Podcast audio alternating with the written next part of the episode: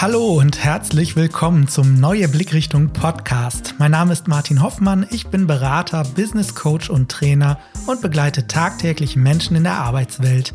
In diesem Podcast berichte ich über viele Erfahrungen und Quintessenzen, die ich gerne mit euch teile. In dieser Episode geht es um meine Arbeitsweise als Coach, denn ich werde natürlich oft gefragt, wie ein Coaching bei mir abläuft und ob sich die Investition überhaupt lohnt. Eine absolut berechtigte Frage. Darüber hinaus habe ich ein Coaching-Modell entwickelt und erkläre gleich anhand dessen, wie ein Coaching-Prozess aussehen kann und welche Tools zum Einsatz kommen.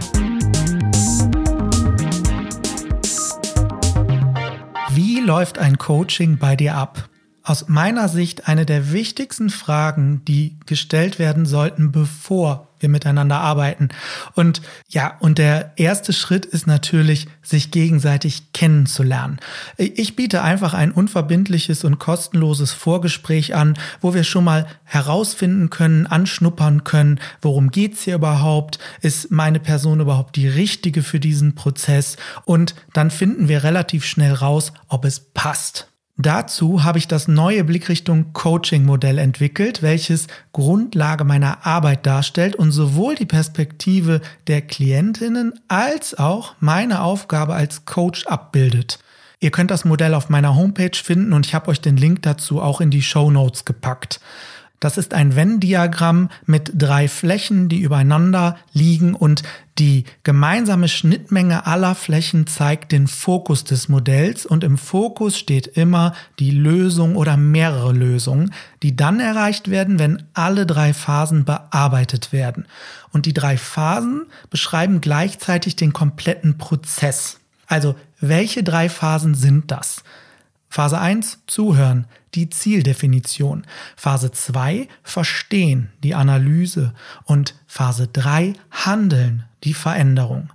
Wir tauchen mal in die drei Phasen ein und ich erkläre, worum es dabei geht. Phase 1 Zuhören, die Zielfindung.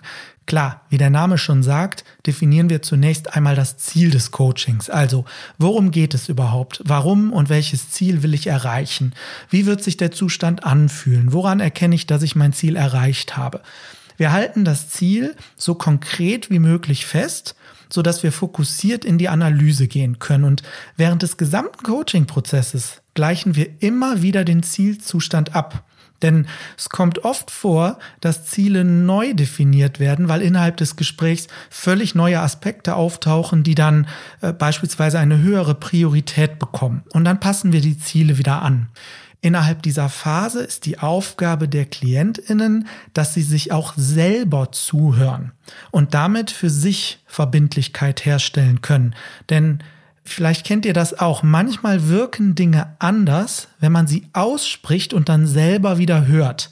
Und die Aufgabe des Coaches in dieser Phase ist es, aufmerksam und aktiv zuzuhören und mit verschiedenen Fragetechniken alle Infos sichtbar zu machen, um die wir uns dann in der zweiten Phase kümmern.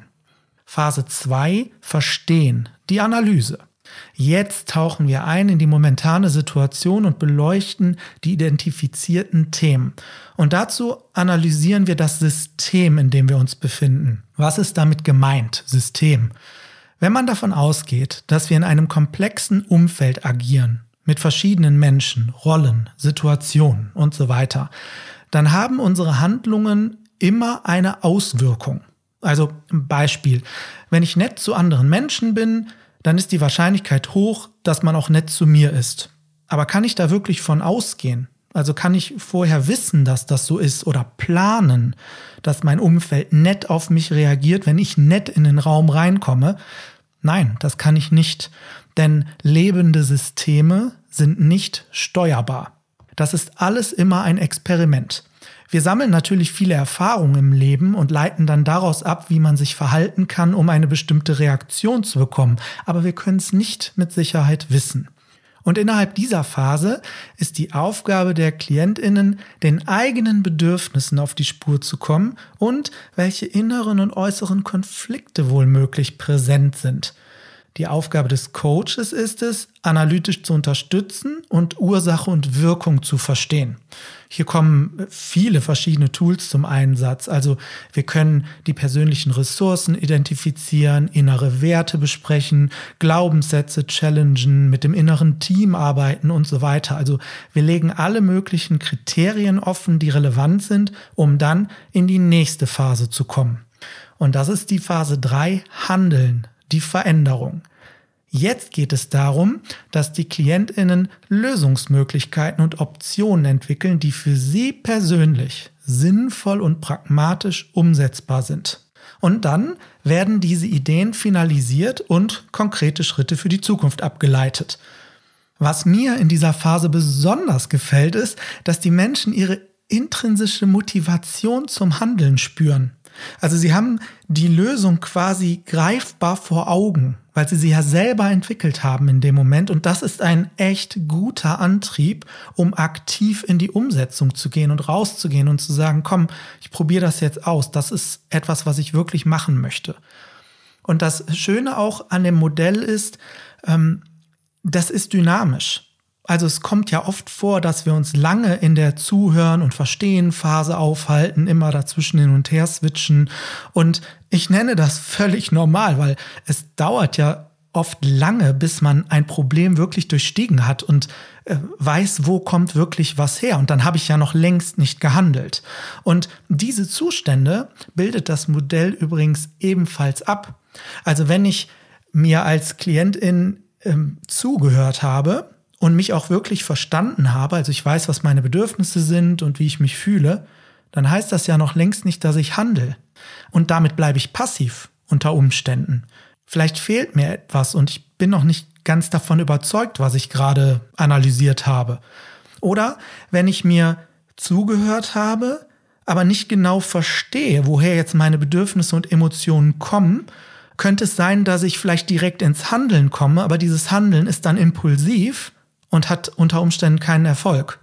Oder wenn ich glaube, verstanden zu haben, ohne mir wirklich genau zugehört zu haben oder jemandem anderen zugehört zu haben, im Sinne von, ja, ja, ist klar, äh, genauso, ich habe ich hab schon kapiert, lass mal, lass mal machen, dann kann es sein, dass ich sehr direktiv handle und damit nur auf wenig Verständnis in meinem Umfeld stoße. Und deswegen braucht es aus meiner Sicht die Schnittmenge aller drei Phasen, um in die Lösung zu kommen.